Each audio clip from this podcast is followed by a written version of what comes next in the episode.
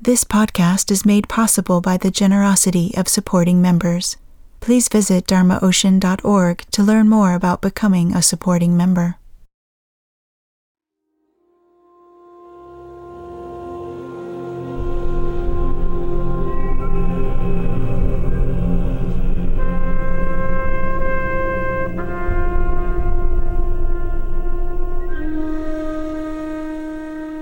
You are listening to the Dharma Ocean podcast. In this talk, Reggie says that the samsaric approach to chaos is to try to limit it, control it, and shut it down. The purpose of meditation is to make room for this chaos. In doing so, we open to the unknown and the unencumbered birth of our own life.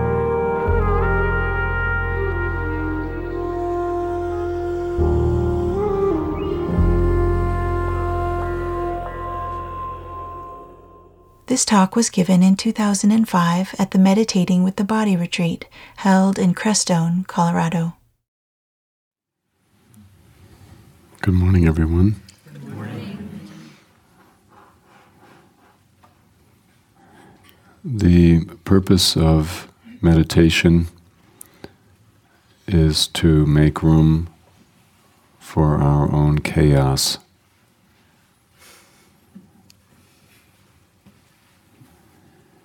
When we wake up in the morning, things are in a state of chaos. Our life is not together. And normally, what we do in our morning routines is we start organizing our life and we start attempting to delimit and control the initial disorganization and chaos that we feel upon awaking.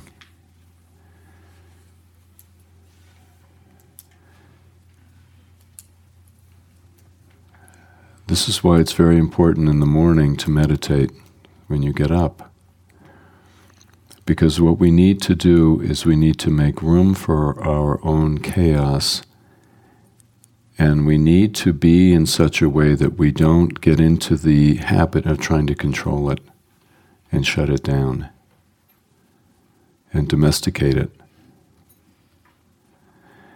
In our chaos, and it may be very mild chaos, it may be very subtle, but nevertheless, when we wake up, things are not in a domestic arrangement.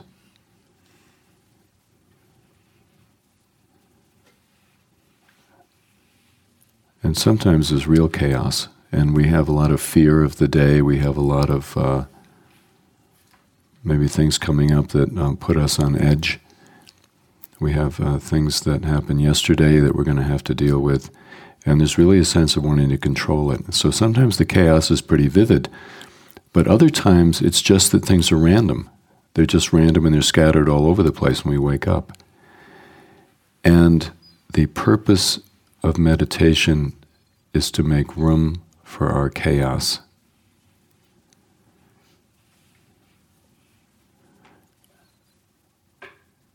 And if we make room for our chaos, if we sit down in meditation practice, we must remember the purpose of meditation is not to try to control our chaos or to make it more palatable to us or to get ourselves into a state of mind that's more comfortable. This is not the purpose of meditation. The purpose of meditation is to make room for our chaos and to engage it.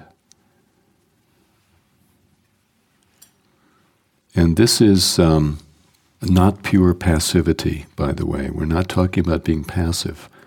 We're talking about actually engaging our chaos and meeting it, but meeting it in a way that does not involve trying to control it. And when we do that, something very fruitful begins to happen. Because you see, the chaos is the totality of our being, of who we actually are. And when we make room for that chaos, we're actually making room for ourselves. Now, the thing about ourselves is many of us would like to be the CEO of me. We want to be the boss. Now, the problem is that we actually don't know who we are. It's like a boss trying to run an organization when they don't know what the organization is. And, you know, we've all worked for people like that. it doesn't work. It creates tremendous amount of conflict, and the creativity of the organization comes to a dead halt. The reason we don't know who we are is because what we are cannot be captured in any image or idea or project or agenda. What we are is not a fixed entity or substance. What we are is a birth that is constantly happening every moment. Everybody wants to know who they are. But the problem is that we think that knowing what we are is coming up with some idea of who we are. But to, to know who we are is to be present at the birth. And the birth is taking place moment by moment. And when we are present at the birth of ourselves, we feel deeply and truly and profoundly that we know who we are. But that knowing is not a mental knowing, it's an experiential knowing. It's an emotional knowing, it's a, a somatic knowing. We feel present at our life, and we feel that our life is who we are. So, when we wake up in the morning, and things are scattered all over the universe. And we are scattered all over the universe. The purpose of meditation is to make room for that total situation and to resist the temptation to try to shut it down, limit it, and control it and domesticate it. When we do that, the pieces of the universe, these little pieces of ourselves that are scattered all over the known world and the unknown world, begin to arrange themselves in a beautiful pattern. And by the time we finish sitting and move into our day, there is a sense that we are moving into our day with everything that we are. And our day actually requires of us everything that we are. When we try to be the CEO with a uh, very specific idea of who we're trying to be, we have to actually throw out most of what we are. And the problem with that is that our day cannot happen with that limited little paltry sense of self. The only way our day can happen the way it needs to is if we move into our day with everything that we are. And the only way we can do that is by not controlling our chaos, by making room for it when we wake up.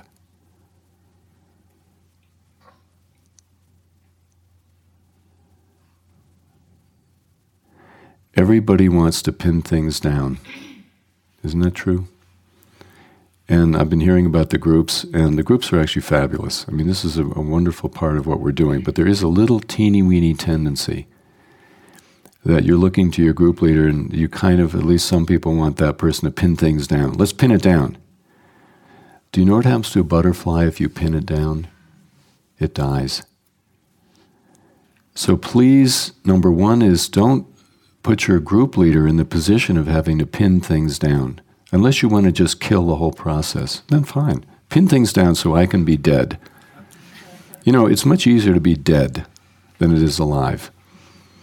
But my guess is nobody really wants to be dead. I mean, you wouldn't be here if you wanted to be dead. Now, of course, if you want your ego to be dead, That's an entirely different story. And we can be helpful on that matter. But also, in terms of your own process, please, please don't require that you understand anything. Don't require that of yourself, that you understand anything. You can open, you can see, you can feel, you can experience, but don't place on yourselves the requirement that you actually have a coherent understanding of what we're doing. You know, my job in this initial situation is to, in a gentle way, to begin to encourage your own totality. And the way you're going to feel that initially is there's a little bit of chaos. There's going to be not chaos in the sense of just, you know, sort of uh, wild chaos, but chaos in the sense that there are a lot of things happening and you're seeing a lot of things and feeling a lot of things, and you don't know where anything fits in. And that is a very good place to be.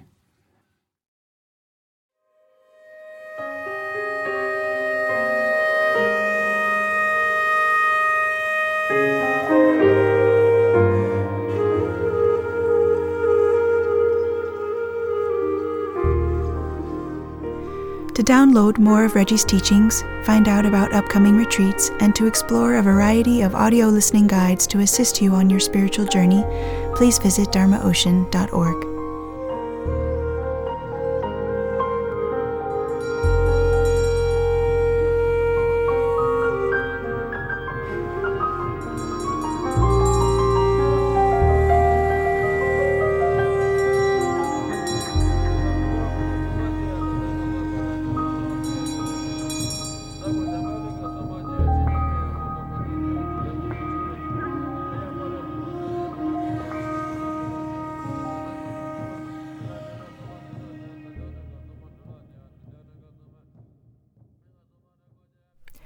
music is by Jeff Beal and Nawang Khechog from the album Tibet Cry of the Snow Lion.